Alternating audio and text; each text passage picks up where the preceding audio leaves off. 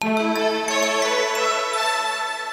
following Knowledge at Wharton podcast is brought to you by Vanguard, offering investments designed to help individuals and institutions reach their financial goals. Visit Vanguard.com. The economic stimulus package will it work and for whom? Congress and the White House recently settled on an economic stimulus package with unusual speed, pushing the throttle to pull the economy out of a nosedive. Is this just election year grandstanding, or does economic stimulus really work? And if it can work, what works best? While some experts argue that priming the economy now is unnecessary, ill timed, or even counterproductive, those who support the concept applaud the design of the recently approved $168 billion package centered on rebates of 6 to $1,200 for more than 130 million households. They have moved remarkably quickly, so maybe this time it will, in fact, be well timed, says Nicholas Souleles, financial professor at Wharton. Souleles conducted a study titled Household Expenditure and the Income Tax Rebates of 2001 that found a 2001 stimulus package did indeed help the economy recover from recession. That smaller plan included permanent tax cuts that encouraged consumers to increase their spending, while the current package has only temporary features, he says but this shortcoming may be offset by today's greater emphasis on getting money to low and moderate income people who are especially likely to spend it quickly. If the new rebate is being more directed towards financially constrained households, that difference would tend to increase the total spending, he notes. More consumer spending will increase companies' sales, reducing any need for workforce cuts and encouraging growth. At least that's the theory. The stimulus should work, suggests Wharton finance professor Jeremy Siegel, but that's what worries him. He thinks the economy is likely to recover later in the year anyway, and that the stimulus package could combine with rising commodity prices to spur inflation. I do think the economy is going to recover, he says. The Fed may have to start raising interest rates in the third quarter to offset the stimulus from this package. That just makes the job of the central bank a little harder. Housing bubble versus tech bubble. Offering yet another view, Wharton finance professor Richard Marston thinks today's economic problems are quite different from those of 2001 and likely to be more severe and long lasting and resistant to remedies. The key feature of today's downturn is the collapsed housing bubble, which has a broader effect than the burst tech stock bubble of 2001, he says. While the rebates will lead to more spending, Marston notes, the lack of a long term tax cut will make the stimulus package less effective than the one in 2001. At the same time, the Fed's interest rate cuts will not work as well because today's credit problems are caused by lenders' fear of risk rather than a shortage of money to lend. Reducing rates will not necessarily reduce that fear.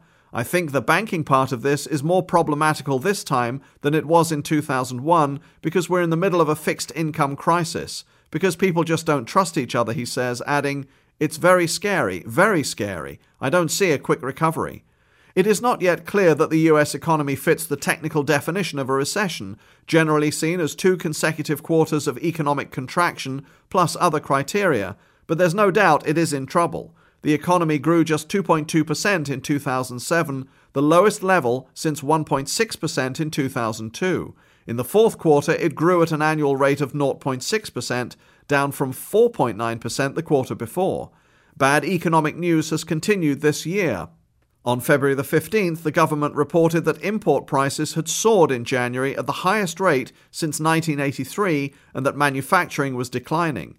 The most recent Reuters University of Michigan survey showed consumer confidence at its lowest since early 1992. Siegel says a recession appears more likely than it did a few months ago, but that a recession, if it occurs, is not likely to be deep or prolonged because the employment and consumer spending pullbacks have not been severe. The odds are definitely going up, he says, of recession prospects. But so what? If we get plus 0.1% GDP growth, it's not a recession. If we get minus 0.1%, it is a recession. Nobody can tell the difference.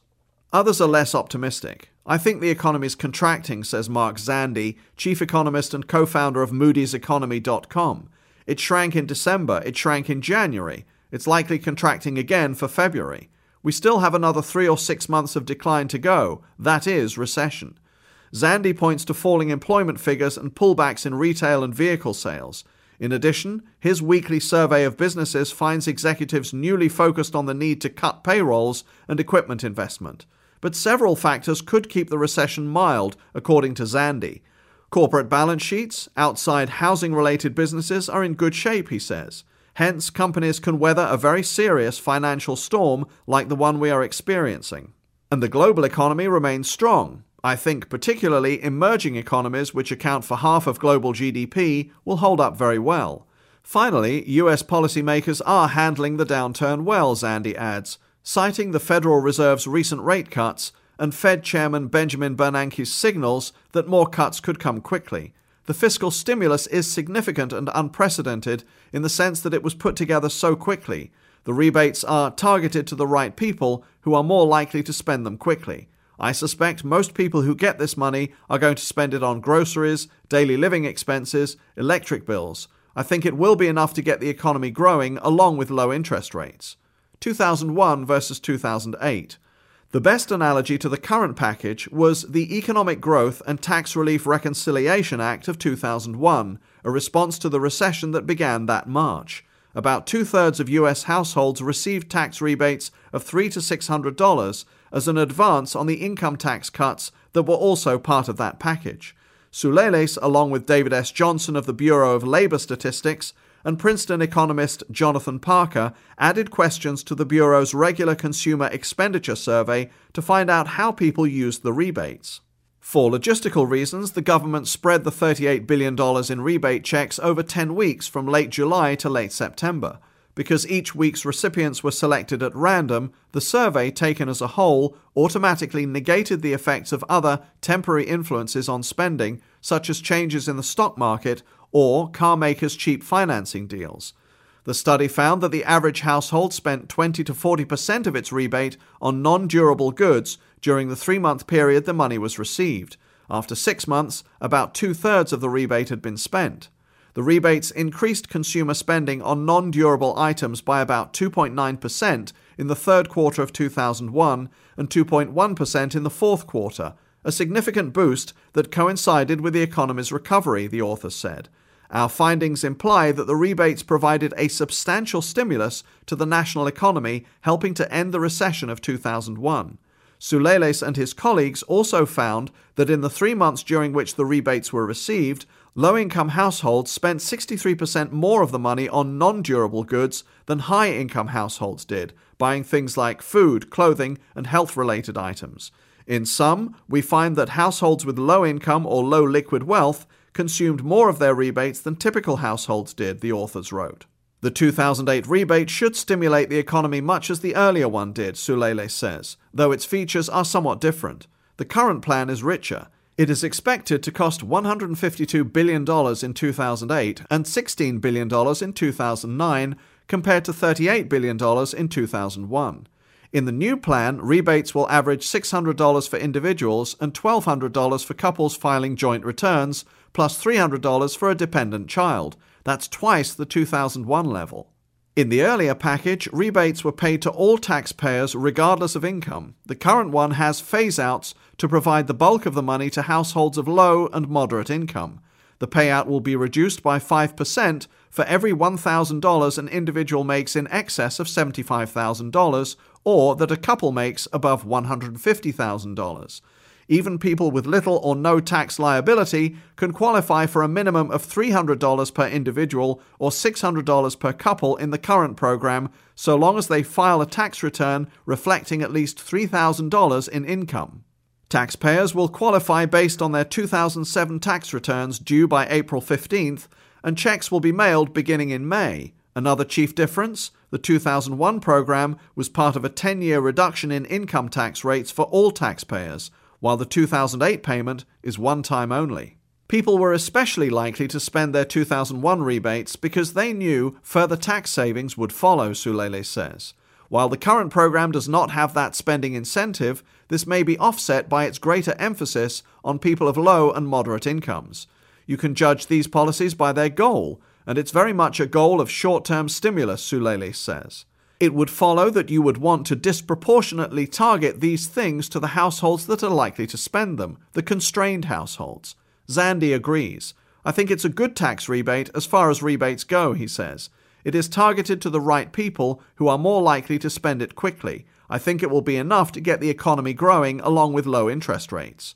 The check is in the mail. But the stimulus package may not have the same effect everywhere, notes Wharton finance professor Nikolai Roussanov. Two households with the same income may experience an economic downturn very differently depending on where they live, he says. The family in a high cost region like California will feel the downturn more severely and respond by spending the rebate on necessities like food. The family in a low cost region such as the South may not be hurting as badly and will be more inclined to spend the rebate on luxuries or to save it. Therefore, says Roussanov, it is very hard to predict how well the stimulus package will work. The same dollar of income buys different consumption bundles for people in different parts of the country.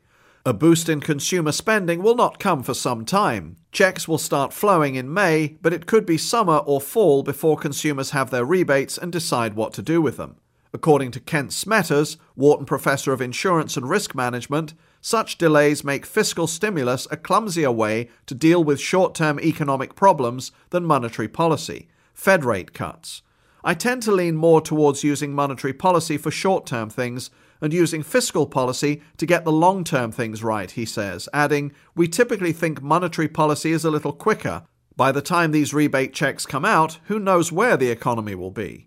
A January 2008 study by the Congressional Budget Office, Options for Responding to Short Term Economic Weakness, notes that timing is indeed critical a recognition lag caused by the masking effects of high inflation led the government to adopt a stimulus plan well after the 1974 recession had begun, the report says.